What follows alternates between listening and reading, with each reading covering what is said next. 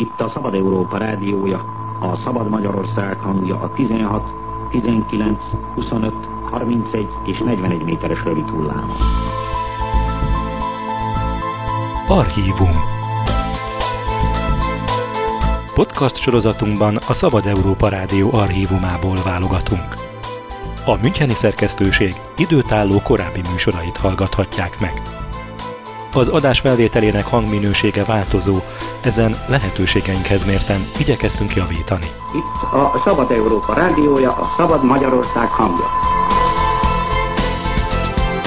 Kellemes rádiózást a Szabad Európával!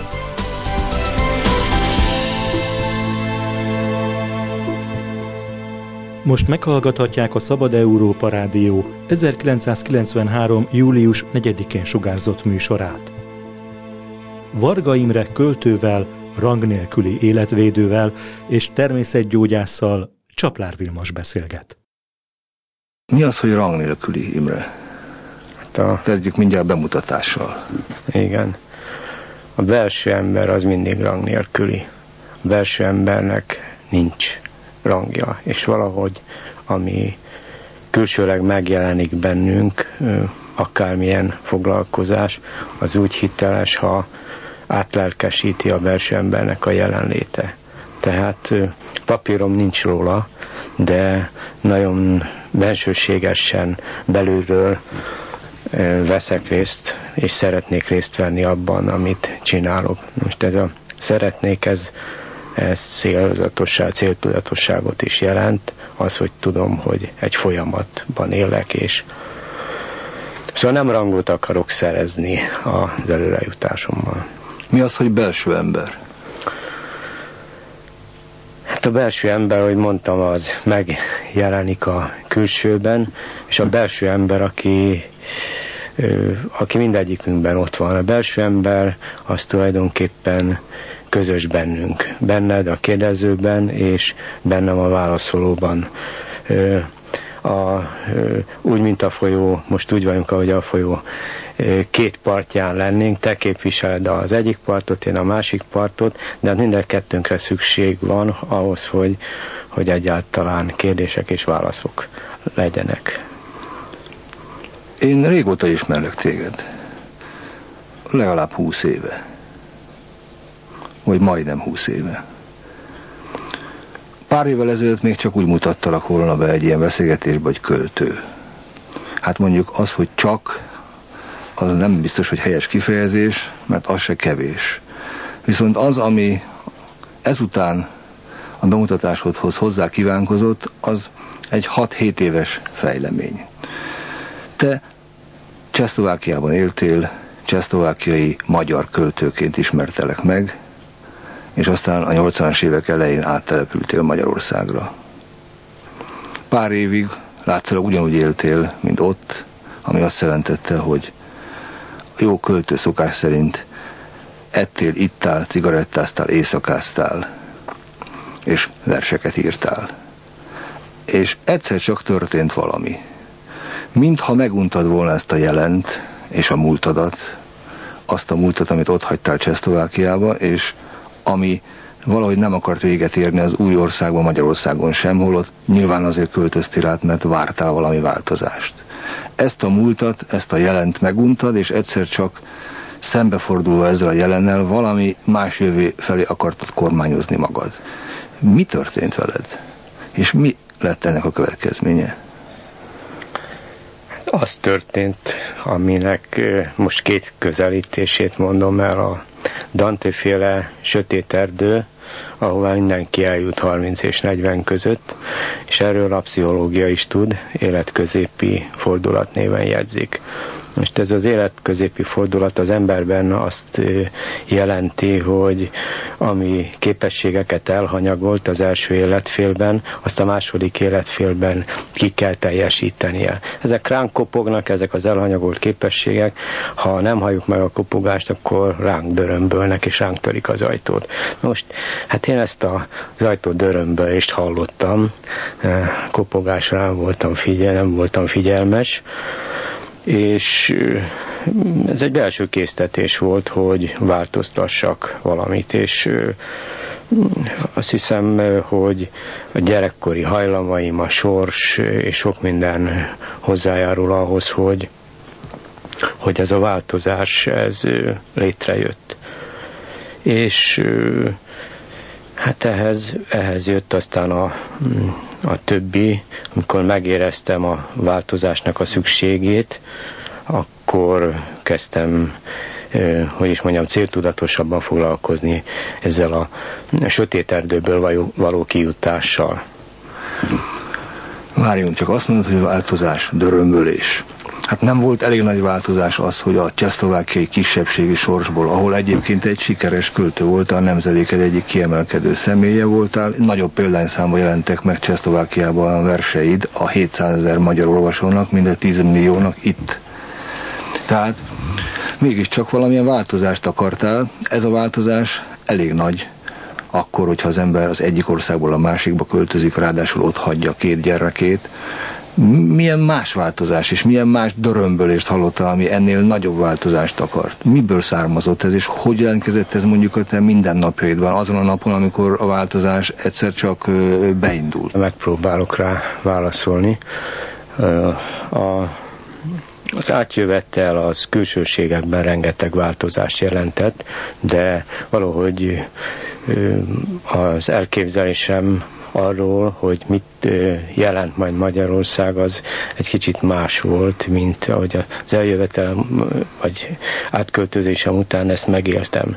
Tehát kiderült, hogy itt akkor nem változik meg az életem, ha én nem változok meg. Nyilvánvaló, hogy itt sok minden jó is történt, lakáshoz jutottam, míg Pozsonyban albéletben éltem, de ez jelentett néha megpróbáltatásokat is. Egy kicsit magányosabb lettem, és szembe kellett azzal is néznem, hogy a rangomat azt nem hozom át. Illetve volt egy időszak, amikor keresték mindenféle csoportok, személyek a barátságomat, vagy a szavaimat. Na most lemérték azt, hogy én társuk lehetek-e és hát amikor látták, hogy nem tartozom közéjük, úgymond teljes szívvel élek, akkor, akkor úgy óvatosabbá váltak, és esetleg el is pártoltak tőlem. És hát ekkor fordultam a természetgyógyászat felé. Ha az irodalom nem, akkor, akkor jöjjön a gyógyításnak egy más formája, egy, egy közvetlenebb. De az emberek általában arra kíváncsiak, hogy hogy kezdődik. Ugye a külső szemmel azt lehetett látni, hogy abba hagysz bizonyos úgynevezett káros szenvedélyeket. Abba hagytad a cigarettázást, az alkoholfogyasztást, aztán a húsevést. Ha most hogyan ment ez? Nem tudom, most jó sorrendet mondtam el, lehet, hogy nem ebben a sorrendben volt. Majd igazíts ki. De az elsőt, amikor abba hagytad, ezek közül az említett dolgok közül, akkor mi történt azon a napon? Mert ugye mindenkinek az a problémája, hogy jó, jó, szeretne ő erről meg arról leszokni, de hogy kezdje el? Milyen belső meggyőződés és milyen külső körülmény és milyen gyakorlati teendő kell ahhoz? Hogyan kezdted ezt el? Honnan volt erőd ezeket mind abba hagyni? És hogyan csináltad? Hát ez inkább gyöngeség volt, ami visszanézve erőnek tűnik. Hát az történt, hogy Jugoszláviában éltem, hogy megkaptam a magyar állampolgárságot, három évig voltam ugye hontalan előtte, és megkapván a magyar állampolgárságot egy, egy korábbi ösztöndíjam érvényessé vált, és fél évet töltöttem Újvidéken. Most Újvidéken ott, ott hát ugye erősen bele merültem egy tékozó, dolbézó életbe, mert jóformán más nem tudtam csinálni. Áldatlan körülmények között éltünk egy kollégiumban, zajos volt, és hát a nyelvleckék se sikerültek, ami miatt átmentem. Tehát ott bohém módra éltem, és ahogy visszajöttem fél év után Budapestre, itt ráébredtem arra, hogy hát tulajdonképpen én úgy élek, mint Budapesten, mintha kisebbségbe élnék. Hát mi, miért élek én pozsonyiként Budapesten, miért szolgáltatom ki magam egy olyan közegnek, ami nincs köröttem. Szóval miért ö, ö, csalom magamhoz a veszélyeket? Most ö, ezt azért mondom, mert ez szinte ilyen meseszerűen történt, hogy visszajöttem Újvidékről, és ö, másnap, harmadnap elfogyott a cigarettám, és aztán már nem vettem. Ez nagyon gyorsan ment.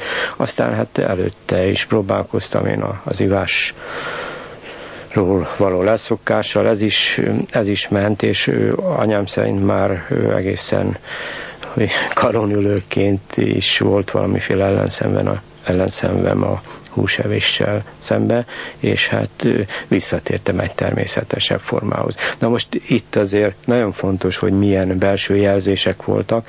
Az álmaim jelezték azt, hogy figyeljek oda magamra, és amiket, szóval nem tudta, alvás problémáim voltak, és általában hát rémálmokat láttam éjszakánként, na most ez fölriasztotta az álmaimból, és nem tudtam visszaaludni. Na most a visszaalvás érdekében lejegyeztem az álmaimat, és vagy akkor, vagy pedig reggel megpróbáltam fölfejteni beleéléssel, hogy mit üzen tulajdonképpen az a világ, ami ott van mélyen, azonos, azonos velünk, és azért mégiscsak van valamiféle távolság a nappal élet és az éjszakai, mármint a, az álmok világa között és hát az álmok üzenetéből sok mindent megértettem, ezek nem fogalmi értések voltak, hanem inkább belső intuitív lökések arra, hogy, hogy menjek előre felé, előre felé tartsak, és hát ez segített, ez erőt adott, ha egyáltalán ezt erőnek lehet nevezni.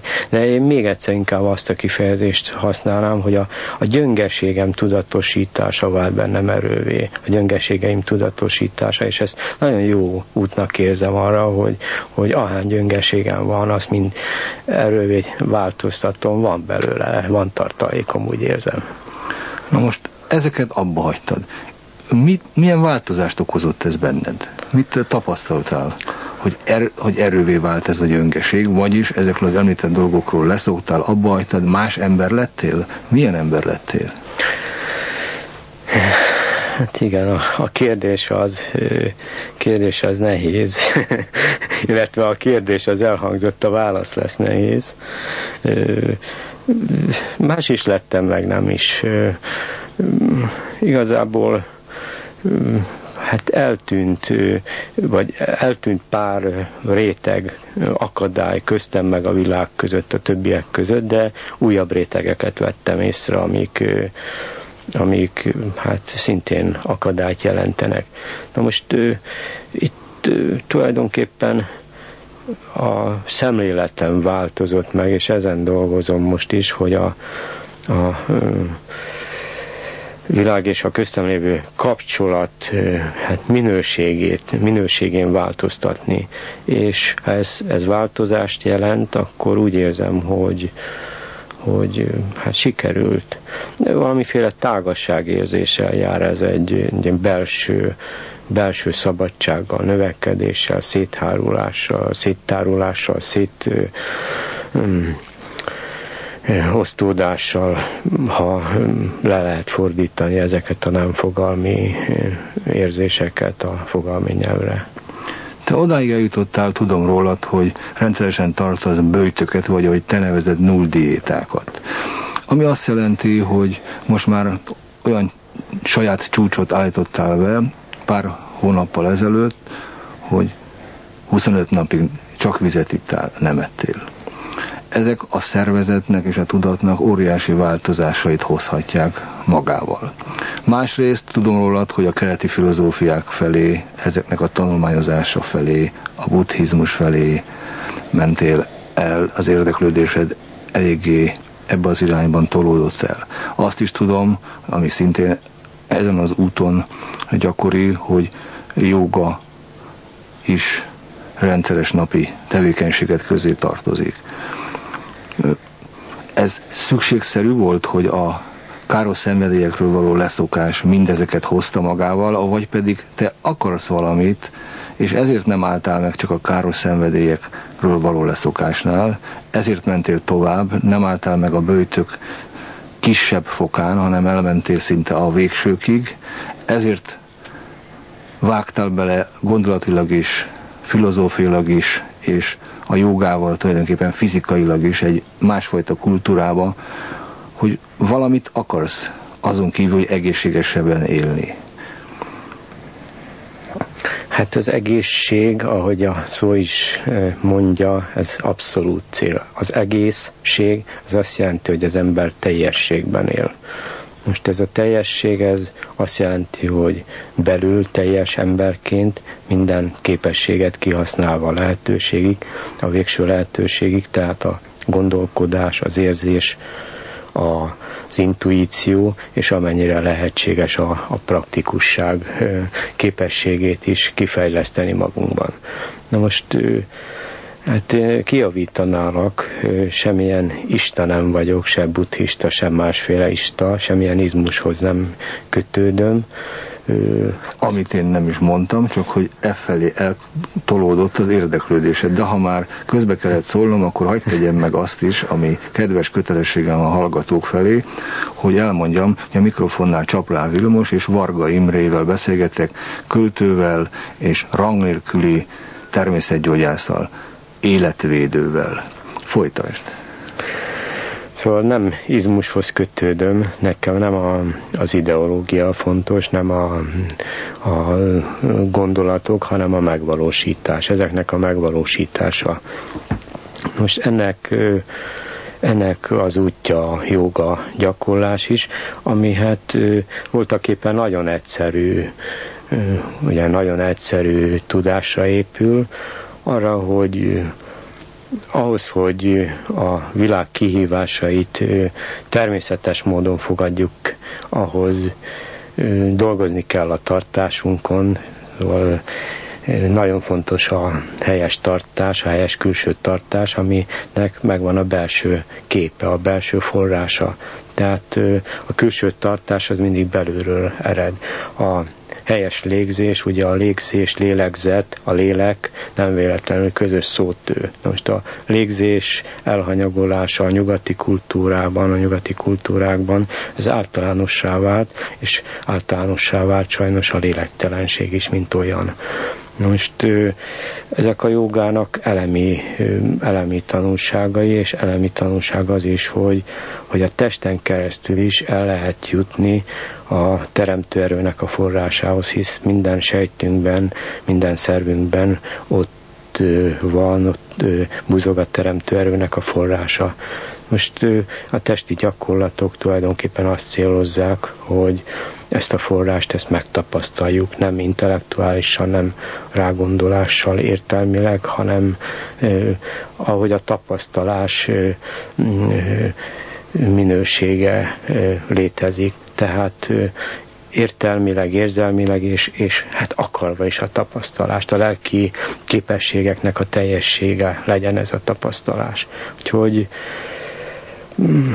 minden, nálam minden e felé, e felé tart, és tudom azt is, hogy a gyakorlásnak csak akkor van értelme, ha ez visszacsatolódik az életbe, ha ez az életminőségét javítja, és ha megjavítja a világ és köztem lévő kapcsolatnak a minőségét. Hogy képzeled a jövődet? Azon kívül, amit sejtek, mert minden ilyen utoljáról ember azt állítja magáról, hogy hát legalábbis örök életű lesz, de nagyon hosszú ideig fog élni. Biztos, hogy magad is ezt képzeled, hogy ezzel az életmóddal messze túlszárnyalod a tévejgő és helytelen életmódot folytató társaidnak az életkorát. Azt hiszem ebben nem tévedek. És ezen kívül, hogy képzeled a jövődet, hova lehet ezen az úton eljutni? Most a jelenünkben benne van minden. Benne van a múlt is, minden tapasztalatával együtt, és a jövő is. Hát a jövő az néha csak hasonlat, képzelet, kép, de azért bennünk van, belőlünk fakad a jövő. Tehát a jövőt se képzelhetem máshogy, mint ahogy a jelenben élek. ez néha mi tévedésünk, hogy azt mondjuk, hogy majd holnap aki holnapra halaszt, az, az holnapról holnap utára halaszt. Tehát mindig, mindig a jelent, jelenbe kell megfogni a, az idők teljességét, tehát a, a múltamat elfogadni, átvilágítani, szembenézni, és hát a jövő, ugye a vágyaimat, ennek a kiáradását is úgy irányítani, hogy ennek legyen jövője. Na most én a, az életet azt nem rőfösen mérem. Tehát a hosszú életet azt nem úgy képzelem el, hogy, hogy terjedelmes, ugye, hanem az élet hosszaságát én minőségileg értem. Tehát a, az élet hosszaság az minőség. Ugye Petőfi hát röfösen mérve rövid életet él, de ha az életének a minőségét nézzük, akkor irigylendően hosszú élete volt, máig is tart. Na most máig is él Petőfi. Na most azt hiszem, hogy ez, ez lenne nagyon fontos, hogyha a jelenben megérezzük az örökké valóságnak a kihívását, a minőségnek a kihívását, akkor a jelenünkben benne van a jövő is. Na most ez, ez rengeteg felelősséget jelent, és néha a tudásnak egy másféle értelmezését, mint amihez mi hozzá vagyunk szokva. Mi a tudást általában ismeretek sorának tartjuk. Na most rá ébredtem arra, tanulmányaim és gyakorlataim során, hogy a, a tudásban többet jelent az alázat, az önismeret, a, a küzdelem, a szerénység, a az egységélmény, a lemondani tudás, a nem ragaszkodás a dolgokhoz, többet jelent a tisztaság, a belső és a külső tisztaság is, ahogy, amit említettél, a bőtök is, a koplalás is ennek a szolgálatába állítható, mert ha mi nem vagyunk tiszták, akkor a világ bármennyire tiszta bennünk összezavarodik. Ez, amit te élsz, ez egy nagyon befelé orientált életstratégia. De biztosan van valami képed arról, hogy milyen világot kívánsz, milyen jövőt kívánsz nem csak magadnak, hanem a többi embernek is. Biztos, hogy valamilyen módon hatni is akarsz, nem csak magadra, hanem másokra is. Igen? Hát hogy ne akarnék hatni, hisz épp arról beszéltem, hogy a, a az életmódom, a gyakorlataim mind azt célozzák, hogy a világ és köztem a válaszfalakat, az akadályokat megszüntessem. Tehát a látszata az, hogy én csak ülök és figyelem a légzésemet, de ez a légzés-figyelés sokszor elemibb belső változásokat teremthet, mint a, a ugye az ember lótása, futása a városban, amiről, az, amiről azt szokták mondani, hogy jéde tevékeny ember. Na most a tevékenységnek van nálunk valamiféle mítosza, sokszor az önmagunk elől való menekülést el, elnevezzük tevékenységnek, a, a, a lótást, futást, a tevést, vevést. Most azt hiszem, hogy a, a belsőnek is meg kell adni a, a szükséges táplálékot ahhoz, hogy ez kívül meglátszódjon. Hisz bármennyire is megváltozik köröttünk a világ, ha mi belülről nem szenteljük meg az életet, nem teljesítjük ki az életet, akkor hiába várjuk a jövőt. A jövő az itt van, jelen van, a jövő olyan lesz, amilyennek most vagyunk. Te ezt úgy képzeled, hogy te csak vagy, és egyre tökéletesebb vagy, és majd ettől a világ rád hajlik, alkalmazkodik hozzád, vagy valamilyen aktív hatást akarsz kifejteni mások irányában? Hát van egy, egy rang nélküli, rang nélküli ö, foglalkozásom, olykor-olykor a magyar nemzetbe glosszákat is írok, kis karcolatokat. Na most ezek általában a életmódi életmódi dolgokkal, változásokkal, az életminőségével foglalkoznak. Na most megjelent az egyik írásom, amiről nem is tudtam, hogy már közölték. Most kerülő úton jutott el hozzám, kiderült, hogy az Országos Dohányfüstmentes Egyesület elnöke elolvasta az írás, nagyon tetszett neki, és elküldte az országgyűlés elnökének, és az országgyűlés tagjainak is. Az írásnak a, a tengelye az volt, volt, hogy vajon lehet-e demokrata az, aki másnak nem enged levegőt, aki a másik orra alá odafüstöl. Vagy a demokrácia az tulajdonképpen kimerül a szavakban, szólamokban.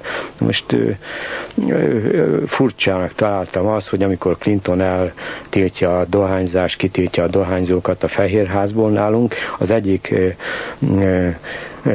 parlamenti pszichológus arról panaszkodik, hogy egyre több, többen szoknak rá a dohányzásra a parlamentben. Most kérdem én, hogy aki önmagáért nem vállal felelősséget, az hogy vállalhat másokért felelősséget? Mit képvisel? A szabadság az az éremnek az egyik oldala, a másik oldala a felelősség. Most ha önmagunkkal szemben a magunk, az élet, az egy, egy és egyetemes élet által ránk bízott életdarabkával szemben nem vagyunk felelősek, akkor nem képviselhetjük ezer, kétezer vagy több ezer ember életét, mert alaptalan, hiteltelen. De mégis így van. Hogy lehet így van, így van. Igen, ezeket el kell fogadni, szembe kell nézni a tényekkel. Na most ugye tudjuk azt, hogy, hogy milyen pusztítás történt az, annak a jelszónak a cégére alatt, hogy a múltat végképp eltörölni. Tehát a, a jövőnk, az jövőnk bonyodalmai azok a múltvesztésből, a hagyományok semmi bevételéből is származnak.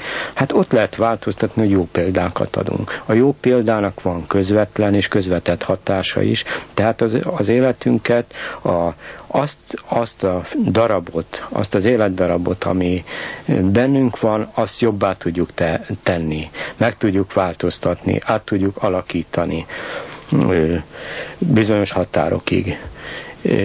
Na most, ha ezt megtesszük, akkor ennek kisugárzása van. Ez megmutatkozik a kapcsolatainkban, az emberi kapcsolatok minőségében megmutatkozhat Élhetünk ugyanabban a szobában boldog emberként és, és szerencsétlenként. Attól függ, hogy milyen a belső állapotunk. Élhetünk ugyanabban az országban boldog emberként és szerencsétlen emberként. A, most, ha a demokráciát nem ö, szabadságként veszük, aminek a másik oldala a felelősség, hanem szabadosságként, aféle felszabadított rabszolgákként, vagy felszabadított rabszolgákként, akkor ez jövőtlen, jövőtlen dolog. Gályarabok vagyunk. Gályarabok vagyunk, akiket majd valahol egy kikötőben ugye várnak a válnak a, a papok, akik megfizették a váltságdíjat, de hát húzzuk az evezőket, és nem tudjuk, hogy hol a kikötő. Most az egyetlen út, amit nem lehet kikerülni, az, hogy a, az, hogy a, a teljességképet hát komolyan vesszük, és a teljességbe beletartozik a belső is, és a külső is, a természet, az emberi természet, és a, és a külső természet figyelembevétele. És azt hiszem, hogy a, az igazi ismeret, az igazi tudomány, a tudás az, az nem különbözik attól, ami minden vallási törekvés, misztikának a célja, tulajdonképpen a nem ártás, a, a, vagy ahogy a kereszténység nevezi, a szeretet. Én a politikát azt avult dolognak tartom, mint olyat, egy maradványnak a régi világból, és a, úgy érzem, hogyha ténylegesen új éget, új eget és új földet akarunk, akkor a, ott a politika az meg fog szűnni, mint ilyen. Mi lesz helyette? Egy kis kerülőúttal közeledem. Ha nagyot kerülök, akkor figyelmeztes úgy vélem, hogy, hogy a politikai pártok stratégiája az, hogy a másik párt a bűnös mi jól csináljuk, ők azok, akik, akik ezt, meg azt, meg azt nem jól csinálják. Na most ez nagyon veszélyes dolog, mert mindannyian bűnösök vagyunk tulajdonképpen. Ez, ez egyetemes dolog, hogy, hogy semmelyikünk se tökéletes. Na most ezt, ezt se személyként, se pártként, közösségként nem szabadna odáig jutni, hogy a másik ember, a másik közösség, a másik párt a bűnös, mi nem. Mi ugye nem. Na most ez hamisság, hazugság, ami, ami mint minden hazugság, hát nagyon veszélyes. Most Hát itt a, hogy is mondjam, a, részérdekek fölé kéne valahol kerülnünk, és ez a részérdekek fölé kerülés, ez persze, hogy nem megy küzdelem hiány, harc hiány, de most a, a harcnak belül kell megtörténnie az emberben, befelé valahol belül kéne megtapasztalnunk azt az egységélményt, amiben a részérdekek elférnek. Tehát ha ezt nem is lehet előírni, mert minden előírás szabadságkorlátozás, de én nagyon javasolnám azt, hogy meditációs tapasztalatok tapasztalatokat adni az országgyűlési képviselőknek, talán kevesebb, kevesebb lenne a, a viszálykodás, kevesebb lenne a dohányzás, észszerűbben élnének, egészségesebben élnének, ami a világban már régi dolog, az ENSZ-nek spirituális mesterei vannak például. A Szabad Európa Rádió 1993. július 4-én sugárzott műsorát hallották. Varga Imre költővel és természetgyógyásszal Csaplár Vilmos beszélgetett.